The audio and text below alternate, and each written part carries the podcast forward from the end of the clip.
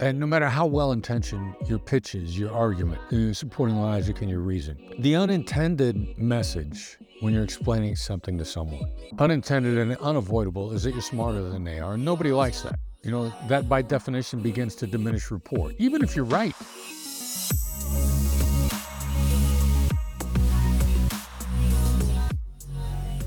Welcome to a new episode of Deal, your podcast for B2B sales. Thanks for listening in last week, and thanks also for coming back this week to listen, learn, and grow your B2B sales skills. This episode is in English as we have an English speaking guest on the show today. Uh, and for the starters, let me ask you as a listener a question. How often have you wished to be better prepared for a negotiation? In sales, we have one big aim we want to get the best possible deal out for us. And there is one discipline that is as old as sales itself, from the old merchants in Egypt to the modern M&A transactions in our financial world, and it is negotiation. We negotiate basically every day without even knowing, sending our kids to bed or discussing with our spouse the next possible trip or of course even asking for a raise. So negotiation is a necessity and it's not an option. Still, negotiation, it seems, is a discipline that many try to avoid and very few master. And those who master it, they get really out of life what they want. And to help you to become better negotiators in sales, but both in life, I have a very special guest on the show today. And he's a man that doesn't require introduction for most of you, but to honor him, I still want to give it a try. So, uh, let's take it off. He was the lead international kidnapping negotiator for the FBI. And in his 24 years of tenure at the FBI, he was trained in the art of negotiation, not just by the Bureau, but also by the likes of Scotland Yard or Harvard Law School. Today, he is the number one negotiation coach. And because this is not enough, he's also teaching negotiation in MBA programs at the most renowned universities across the globe. Most of you might know him and know him from uh, the best selling book, Never Split the Difference. Chris, welcome to the show.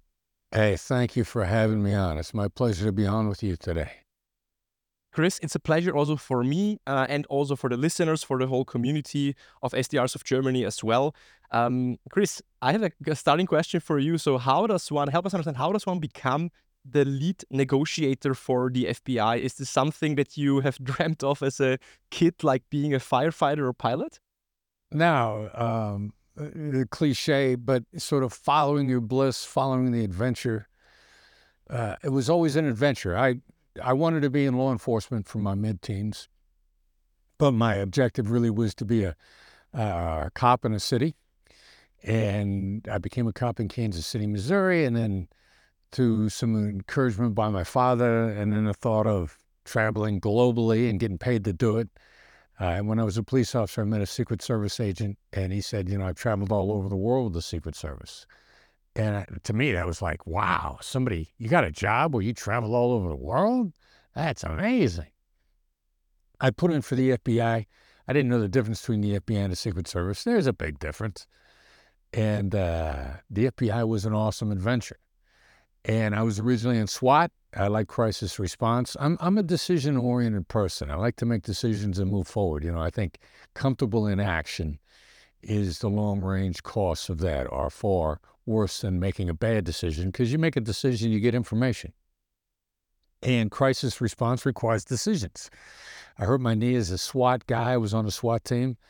And so I knew we had hostage negotiators. It sounded interesting to me. It didn't sound particularly difficult you know, how hard could it be? I talk every day, and very much of what this podcast is about. And you know, your your everything underlying uh, sales and communication, things that that look easy are often very difficult. Excuse me. Sorry. Bless you. Bless I, you. I, I, I, meant to mute, and I'm still going to mute before I finish this. Hold on one no, second. we won't cut this out. We, we will we will leave this in the podcast just to just to hear, hear you sneeze, so that's fine. okay. yeah, but uh, so I, I, you know, I got, I got, I joined uh, the negotiation team, hostage negotiation team, after volunteering on a suicide hotline to learn emotional intelligence. what we now refer to simply as emotional intelligence, applied effective emotional intelligence. And it was great. I loved it. And then consequently, I worked really hard at it. I was, as a friend once observed, I take instruction and I take initiative. I listen to the right people. I know who to listen to. Never listen to somebody who you wouldn't trade places with or hasn't been where you're going. And there's some really important people in your life that you wouldn't trade places with and who love you. They just don't know what they're talking about. I mean, look at are they where you want to be or have they been there? Those are the people you listen to. And I, at the right points in time in my life, listen to those folks, became the FBI's lead international kidnapping negotiator because the people that I worked for could trust me to listen to them and to take initiative. And it was a, it was a great trip. It was a great ride. It was epic. Uh, what I hear is you said the word adventure. I also uh, learned uh, in other podcasts that you used the word, entre- word entrepreneurial. For you, negotiation is something, or being an FBI agent was very entrepreneurial. Sales right. is also something entrepreneurial. So that's why you also started your your eventually own business, your own training and teaching uh, business, as I understood. Um, also for for sellers and and people like in, in business, right? Yeah, after uh, as I was getting ready to get out of the FBI, I went through Harvard Law School's negotiation course. Um, as a, uh, I wasn't a student, but they made me go through as a student. I was still an FBI agent, and uh, folks at Harvard said, "You're doing the same stuff we are. The stakes are different, but the dynamics are same. The same." So when I left the FBI, I simultaneously started a coaching and training business and started teaching at a couple of different business schools to prove the concept Ain't nothing like business school students that are applying your techniques every day from Wall Street to real estate, no matter what, to prove it. And wrote Never Split the Difference along with Tahl Raz and my son Brandon Voss, uncredited co-author, very involved in in writing the book. Came out in 2016, and it's been a best-selling business negotiation book, but huge with salespeople. Yes, I didn't really imagine it would be that big with salespeople and of, of the professions of, of all the professions that study it, salespeople are probably the largest profession that really study never split the difference. Yes, and uh, in sales, negotiation, of course, is an important part. Um, and you you mentioned it, right? So through your coaching and teachings, I think like thousands of people went through your trainings by now, like maybe hundreds of thousands of people. Um, right. And what we see and what I see in sales is that most people try to win a negotiation by giving the best argument. For example, in front of a oh, customer, right. you want to give the best argument why you are the best or your product is the best. And they pursue a negotiation as an intellectual encounter. And your approach is very different. It's based on emotions and empathy. Why, help us understand, why is a good argument not good enough to win a negotiation? Why do we need to rethink that? Oh, wow. There's so many reasons. All right. So, a good argument to begin with. Nobody likes being argued at. And no matter how well intentioned your pitch is, your argument, your uh, supporting logic and your reason, the unintended message when you're explaining something to someone unintended and unavoidable is that you're smarter than they are. And nobody likes that. You know, that by definition begins to diminish rapport. Even if you're right, nobody likes it. And you're now putting uh, a time limit on your relationship because nobody likes to have anything explained to them. How much do you like it when your parents explain something to you? By and large, your parents are smarter than you just based on the fact they've been around longer than you have. Nobody likes it and we don't care. And we probably are even more annoyed when they're right. We're even more resentful.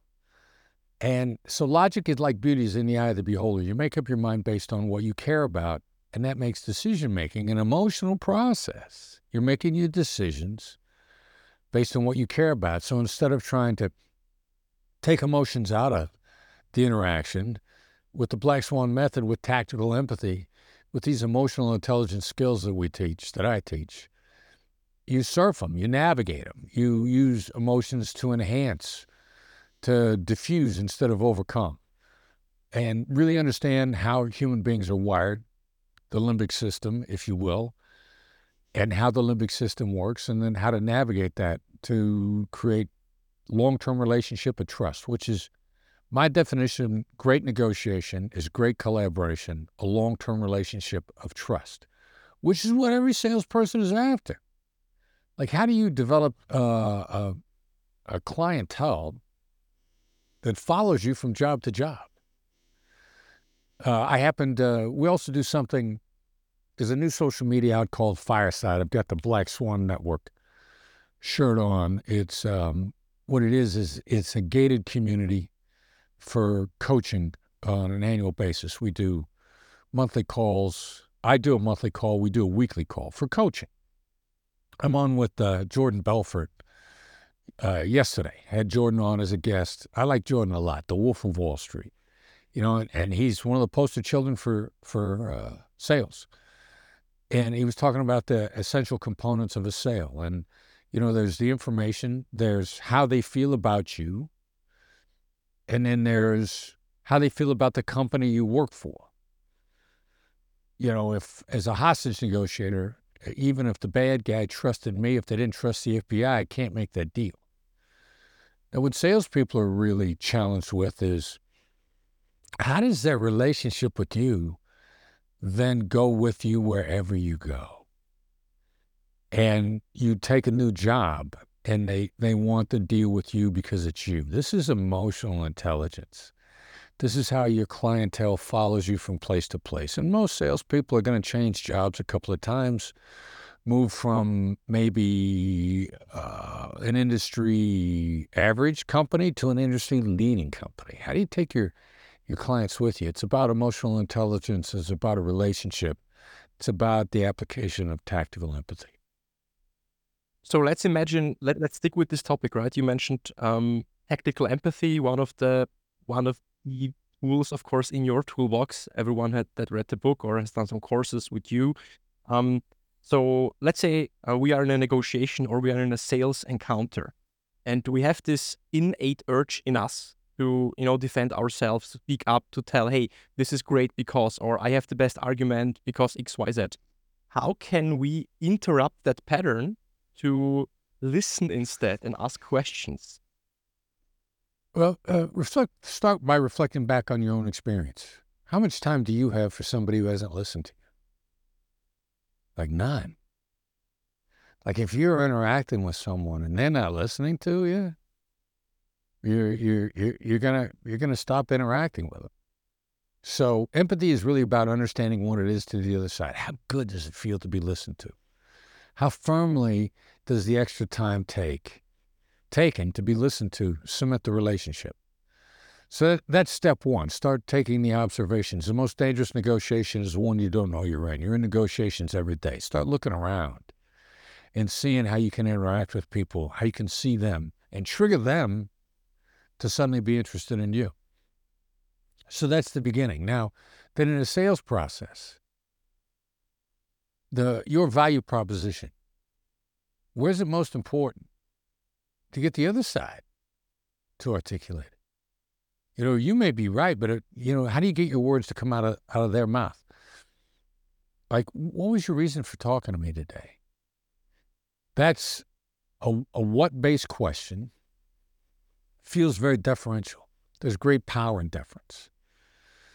Get them to talk about why you're talking with each other in, a, in the first place. Get them to talk about how they see the immediate future. Vision drives decision. You want to know what's in their vision of the short term future. How would you proceed after today's interaction? What are the next steps that you're thinking about? What does this look like as you move forward? An, uh, an analogous interaction. I am looking at a house to potentially purchase yesterday. It's listed for being a short sale. Theoretically, the owner's in trouble. They got to sell it to avoid the bank taking it back. We did a little bit of research on the house.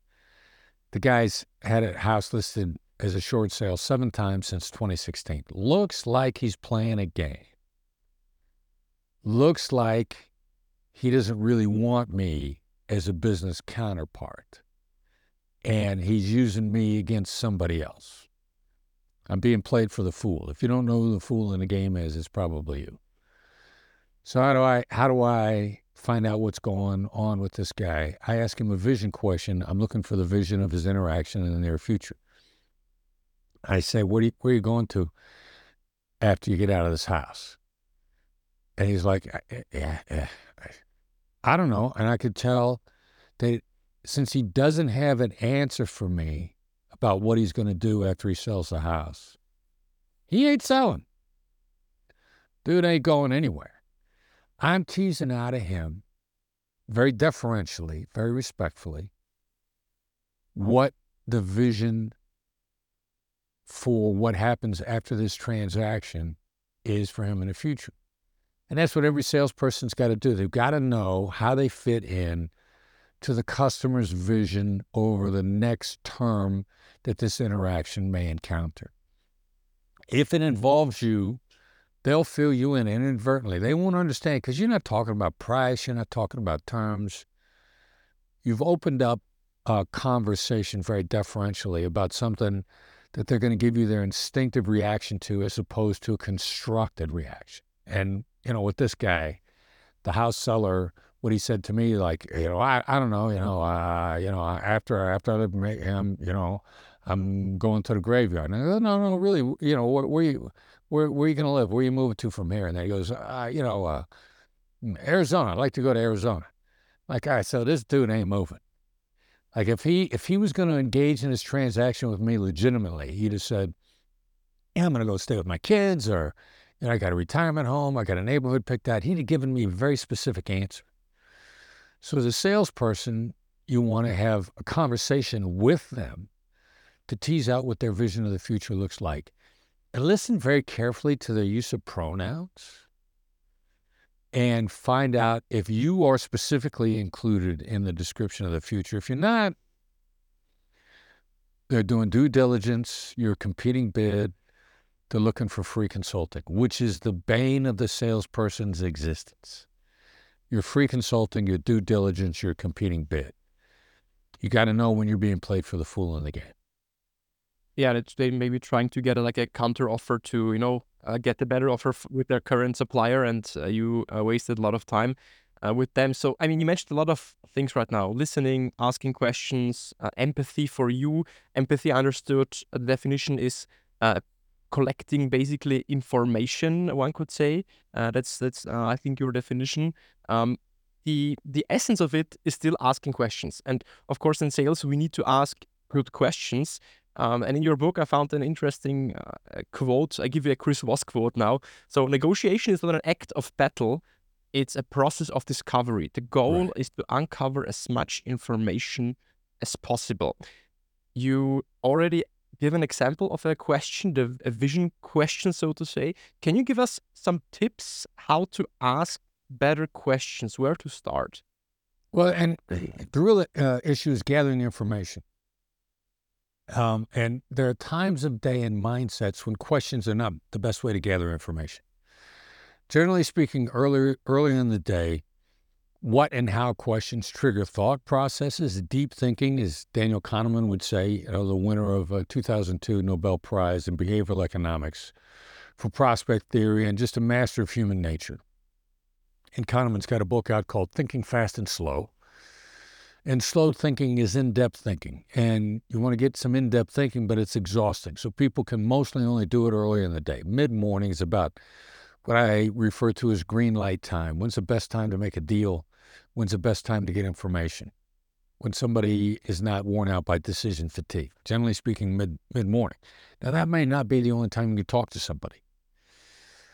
So you start asking what and how questions, you know, what are you up against? What are you going to do after this? How should we proceed? What's the biggest challenge you face? What happens if you do do nothing? You know, these are all great questions for uncovering obstacles and implementation.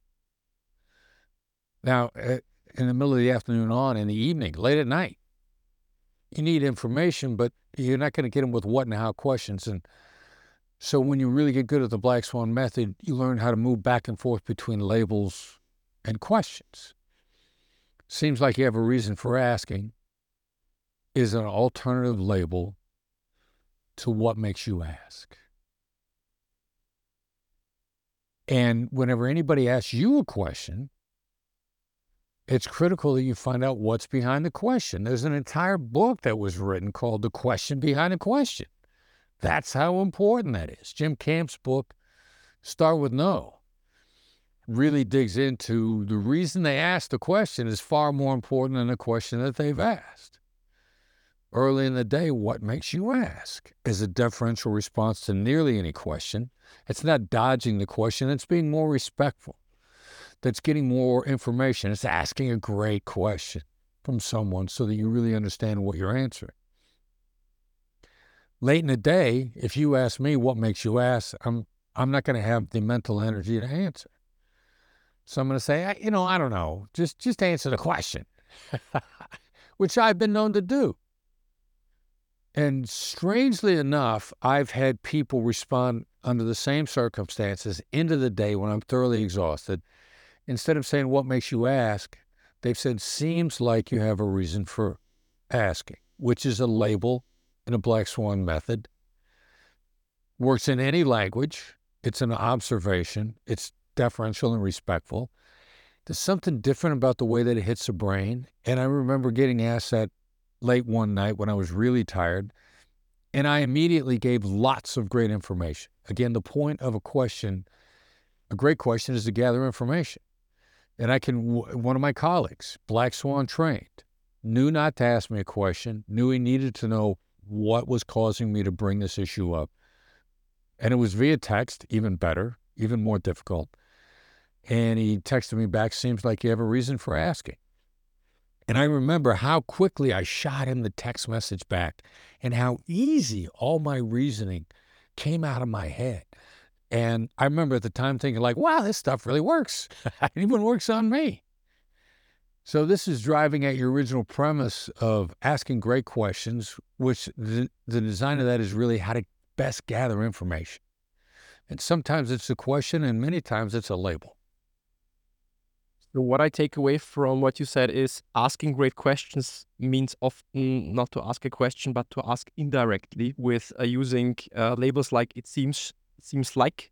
Um, you're also using techniques like a mirror, which would uh, basically repeat the last three, four words of what was yes. said, which is basically doing a very similar thing. Like if you would say, um, um, it's it's it's yeah, the product is uh, too expensive, uh, too expensive, right? So you can just repeat the last two words. Would be basically something like a mirror as well. Um, yes, it's interesting. I think that most people hearing this, they would say, "Hey, this this sounds this sounds logical. I heard that already somewhere. And and often people, you know, people people know what to do but don't do what they know very often. Um, and I ask myself the question, why is it? And I mean, so so many people ran through your trainings and coachings. Um, what do you think is is this one limiting belief that people need to crack in order to become really good in negotiations and in sales, and also applying all those methods? Um, there's probably three. Let me see if I can hit all three off the top of my head. First of all, it might be that, you know, logical argument wins the day. And we're taught really badly that argument wins. Uh, lawyers globally love making arguments, love to make an argument. And they're, they're held up for us as a great standard of communication in the movies and TVs. And in point of fact, who really likes lawyers? So there is no logic. People make decisions based on emotion. Um, hearing somebody out first seems very counterintuitive, seems time wasting. In point of fact that you gather a lot of information, you really strengthen a relationship. Letting the other side go first there's a fair amount of argument among over this among the academics, and there's a reason why the academics are not the greatest negotiators in the world, because they're academics. They're not out practicing it, and they're going to want you to go first with your argument, your position, high anchoring, if you will, setting a zone of possible agreement. And the real world data on that isn't good. The real world real world data from the practitioners are that going first causes you to lose deals more than more than you can really count. It causes you to waste time.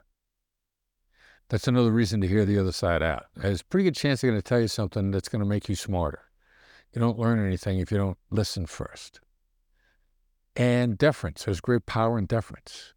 I think I think those are probably the, the first three things, which is about the emotionally intelligent interaction. It creates long-term relationships.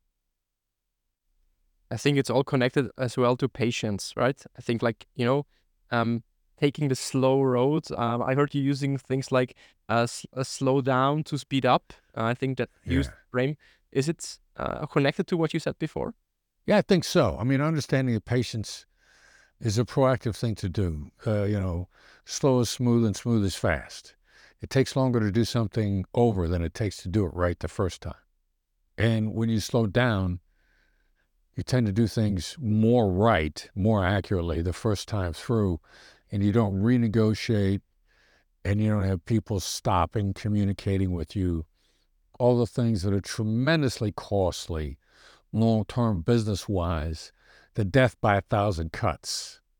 You know, how do you avoid the death by a thousand cuts, the loss of time by a thousand cuts, which just is so costly? By slowing it down up front and, and doing it right the first time, it as closely to right as possible.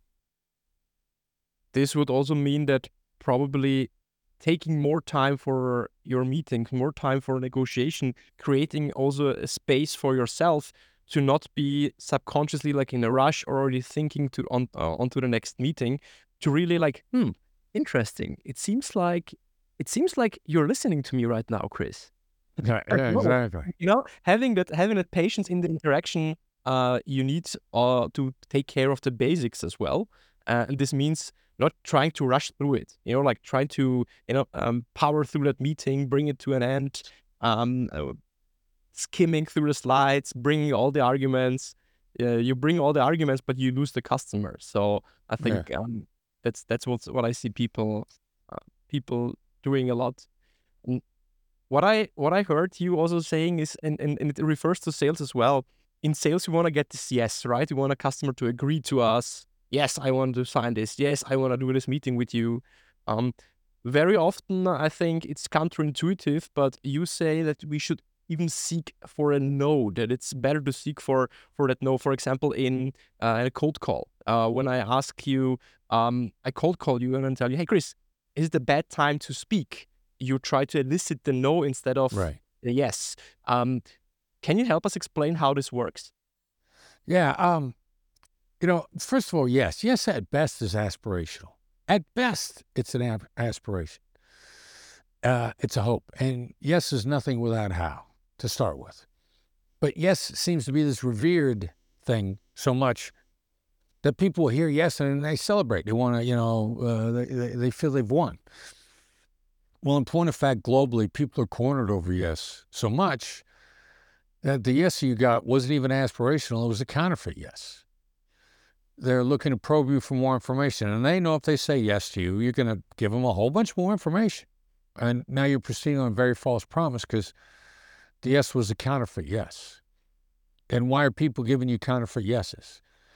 Because they've been trapped, cornered so many times with yes. They're yes battered, they're, they're yes conned, that they no longer have a problem giving a counterfeit yes because everybody else that got them to say yes trapped them, cornered them, tied them down, took away their autonomy, the basic human rights, if you will. So if, if you learn when you learn the black swan method, you're out of the yes business. In such little ways is is now a bad time to talk. I give keynotes all over the world and to all cultures. And I love standing up in front of group and I say, All right, so the phone rings and a voice on the other end of the phone says, Have you got a few minutes to talk? What's your gut reaction? And there's silence in the room and you could just feel it. And a bunch of people will say no. Not one person has ever said, yes. I was waiting for your call. I, I was waiting for somebody to ah, call me and get me to say yes. Not never. It's never happened, ever, because we're worried. And something as little, something as innocuous as "Have you got a few minutes to talk?" is the precursor to this yes battery. So we started experimenting a number of years ago. What would happen if we switched no in for yes? And on the one hand, there's yes battering. On the other hand, globally, people have conditioned themselves that when they say no, they feel safe and protected. Now, eh, no matter what culture you're talking about, like you could, if you're an Arab, if you're an Asian, if you're a German, when your kid says to you, Dad, can I? No comes out of your mouth at lightning quick, at the speed of light, because you've learned that saying no protects you from harm. A colleague says no. No makes people feel safe and protected. They've been conditioned over and over and over. Every time they've said no, they've protected themselves. So, again, this is an emotional response, Pavlov's dog, if you will, Con- disconnected from reality. The act of saying the word makes people feel safe and protected. Now, some cultures have an aversion to rejecting people, so they don't want to say no as a rejection of a person. I don't want to say no to reject you, but I'll say no to protect Mhm. me. Mm. It's not the word, it's the context. So let's combine the conditioning, put it in a context, and say it's now a bad time to talk. And you know, I, I'm gonna I'm gonna throw out a shameless commercial here now, uh, because I'm hoping that I've sold no as an answer. And if I haven't sold it to you, if you're a listener, subscribe. We're going to put a, you, you know, I've been promised we're going to put a link in the show notes to subscription to our newsletter. But this particular link will also take you to the Black Swan Group's top 10 no oriented questions. You don't got to think of the top most likely no's that you're going to want to ask in, in terms of your yeses. We're going to give you the 10 most common. We give you the 10 most common for free in this PDF if you subscribe to the newsletter, which is also free. There's no charge. But we want to give you something usable right away for you to start test driving this. Is now a bad time to talk? Do you disagree? Is this a ridiculous idea? Are you against? We'll show you how to drop all those in, and you can start starting with your small stakes interactions. You you talked before about negotiations with your spouse. You know, you're trying to talk about where you're going to have dinner. Ask them if they're against having dinner at whatever restaurant you want to go to. Instead of, sweetheart, would you like to go to this restaurant? You know, flip it over to a no, start using it. And that's the tip of the iceberg. And that's a way to start finding out whether or not this works. And then find out, you know, how crazy is this guy, boss? Does, if, if no works instead of yes, what else works? And this is this is really the beginning of it, and it, and, it, and it's an incredible accelerator. If you can get out of the yes business, you're going to find your life will suddenly start picking up and moving faster because you're not creating friction with yes. Yes causes concern over what people are letting themselves in for. So just get out of it entirely. So we'll put the link to the uh, newsletter and to the PDF down in the show notes. So um, if you are on Apple Podcasts or Spotify or wherever you're listening to this podcast, you'll find it in the show notes, the link, and you get the free resource from Chris. So thanks for that. And uh, there is one thing I will take away. If I will ever be a kid again, I'm I want to ask for ice cream. I won't ask Dad, can I have ice cream? I will ask Dad, would it be a bad idea to buy me an ice cream? That's a good one, right? It, it should work according at least to your theory. I really feel when I when I when I you know when I hear listening and I I, I prepared for the conversation with you and I I read the book. Honestly, I, I hope you're not mad if I say that, but I feel that you you you made negotiation kind of sexy again for me. You know, I think negotiation like ah, it's a drag. I need to negotiate something. You know, uh, ah, taking energy from me. It's a draining thing. But uh, with, hearing you speak, negotiation seems to be effortless, a play, and really enjoyable. And um, I think it's because you um, have this patient patient approach, asking questions, listening, throwing the ball back to the uh, to the other party, to the um, yeah spouse, kids, dad, whatever you're negotiating with. It's just such, such an enjoyable way of thinking about negotiation. It really is. If if you can if you can put those two P's in that you just mentioned, patience and playful, you're going to find it's a lot of fun. Mm-mm. And you have been, I mean, you have been FBI negotiator for, gosh, 24 years, right? Well, I was an FBI agent for 24 years. I was a hostage negotiator for 15 of those 24. 15. So 15 years uh, on the um, uh, negotiator. And now I think for 14, 15, 16 years, you have your own kind of training business. So Yeah. more or less, Yeah. one could say the same time, right? Um, there is uh, this, there is this thought that that we learn through teaching. Uh, the more we teach, the more we learn ourselves. What is the one thing that you learned about negotiation that you haven't known before you started teaching negotiation? Wow. Uh, well, I got to tell you something. I'm learning every day. I mean, every month, and it's a it's a fun thing that I like about the Black Swan method is, I think we evolve it and it becomes more innovative, and smarter. Uh, almost monthly, like we're talking about stuff now. So it's hard for me to say exactly what I learned by teaching it because I've learned so much. I think the teaching it when I was teaching hostage negotiation with the FBI, we did most of our teaching with local police, and they wanted very practical, usable, concise skills that were not too theoretical. They had to be practical, practical, and they had to be effective. And the Black Swan method is really, really built around clearly explained, of you know, plainly explained. I, I, use the phrase plain English, but when plain in whatever language, because it's in 36 languages. But, you know, Einstein said if you can't explain something uh, in, in plain English, you don't understand. And I've learned to explain the concept just in very clear, understandable, digestible concepts. I did I did Jordan Peterson's podcast the other day. Brilliant guy. Uh, I, I love his thoughts. I learn from him constantly and he I gave an answer to a question, and he said the exact same as me, only with a whole bunch of three and four syllable academic words.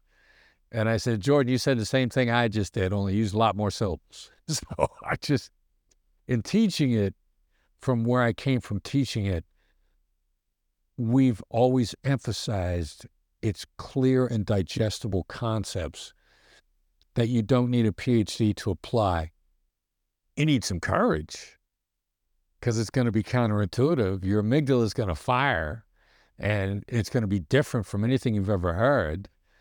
And so you need some courage, but you don't need, you know, you don't need a PhD. You don't need an IQ of uh, 197 to be able to use it and hear it and figure it out. Because from teaching it, I think I've learned to explain in very clear terms maybe to to wrap it up because I mean, of course, like uh, in a podcast, we can always only scratch the surface around negotiation, and, and people know where to find you. People know that there's tons of YouTube videos. They can go to your trainings. They can buy the book. So there's plenty to um, um, yeah digest and learn from you. You are a learner. You love to learn. Um, you said it multiple times. Um, I also love to learn. I also love to learn from you and uh, also from your book. Um, I heard also the audiobook, I think, three times. Um, it's unfortunately not uh, narrated by you. Uh, and there is this like I think you got you got famous also for that that late night FM DJ voice, uh, at least the term for for right. um, for the voice. Um, could we do something fun for the end? Could could you uh, could you try to explain maybe um, towards the end uh, the like the most important, the simplest negotiation technique by using the late night FM DJ voice? Why Chris was? That would be I think cool for the people to to hear. By using the late night FM DJ voice. Exactly. Yeah. Exactly. All right. So what I just did, besides using the voice, was the mirroring technique, and I just repeated a couple of words that you just said. The mirror is just a repetition, exact repetition of one to three ish words. And it connects people's thoughts. It helps people think in really good ways. It's not the body language mirror. I'm not imitating your body or your your how you're holding your hands or any of that stuff. It's just repeating one to three ish words. It could be one word. It shouldn't be more than five. Selected from what somebody just said. And then when you're using the late night FM DJ voice, it's downward inflecting the whole way. In order to do that uh, which can be more difficult for women than men, all you have to do is drop your chin. And dropping your chin, man or woman, voice high or low, gives you that downward inflection when you talk. And then what I did in the mirror, I also at the end I put an upward inflection, even though I was using a smooth, calming voice. And so when you can combine the calming voice with an upward inflection or even a smile, now you're really creating a great uh, alloy, a mixture of elements that people really feel very engaged with and like to continue the conversation with you. And that shows how important it is to practice not just what you say, but how you say it. that was my try to use the late night DJ points. How That's was it? right. That's right. Was it good? Okay, perfect. Very great. This is like this is a fun conversation. Um, let's wrap it up. Uh, I have uh, one question for you as a rapid uh, rapid fire question. Uh, every of my guests get like a wrap up question. I also have a wrap up question for you, and the wrap up question is: What is the real impact that you want to have on the world with all the negotiation teachings? Peace through prosperity. You know, the better business there is in the world uh, the less conflict there is. Uh, one of the books I'm currently reading is called Chip Wars, the evolution of the transistor chip, the microchip, you know, computer chips. And they make an observation in the uh, late 60s, early 70s. They said the U.S. military lost the war in Vietnam and the chip industry won the peace. And that's really the answer. Governments win and lose wars. Militaries win and lose wars winning a war doesn't win the peace. I mean, if the American, if the United States of America hasn't proved that over and over again, of the wars that we've won and lost globally, you can't point to a time when the military won a peace. And if peace was ever obtained, it was because businesses came in and brought prosperity and jobs and better lives to people. And the conflicts go away. The, you know, the, the war against communism in uh, in the 70s that the U.S. was, uh, even into 1980 under Reagan, that we believed we were fighting. And but in Southeast Asia, in particular, communism didn't spread into Singapore because of the military. Communism didn't was didn't spread into Singapore because the chip industry came in and gave people better jobs. You know, there isn't communism in, in, in Vietnam now. South Vietnam is very entrepreneurial, not because of the military, but because businesses flourished. So negotiation is about helping businesses flourish and giving people better lives through better business, getting people, the peasants that were unemployed or working on farms. Working in a chip factory was a step up from being a, a unemployed and destitute with nowhere to go.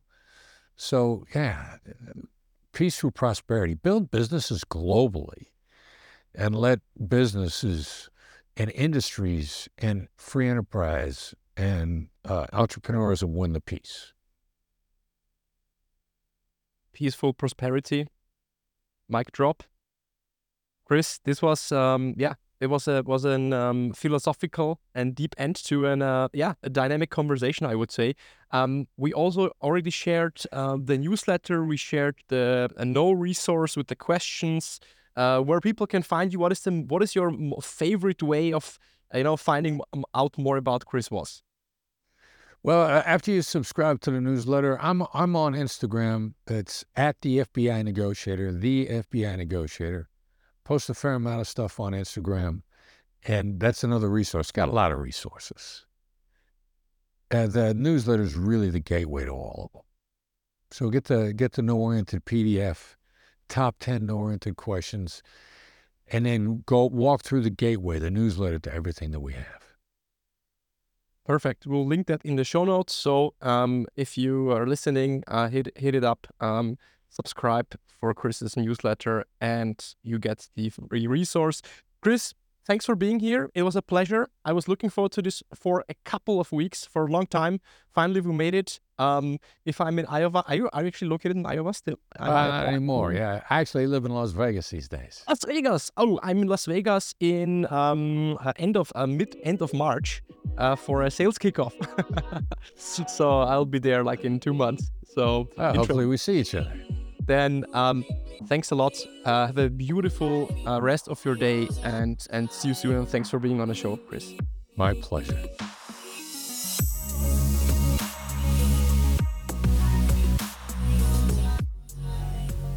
So, so, so, this was Chris Voss from Never Split the Difference on the Deal podcast. Honestly, I was looking forward to this conversation for a long time. Uh, of course, Chris is a high profile guest uh, on the show, and I learned a lot. I think you learned a lot too. Um, just like really seeking, for example, that no, being patient, asking questions, really being interested in the other person, and understanding why they are asking a question.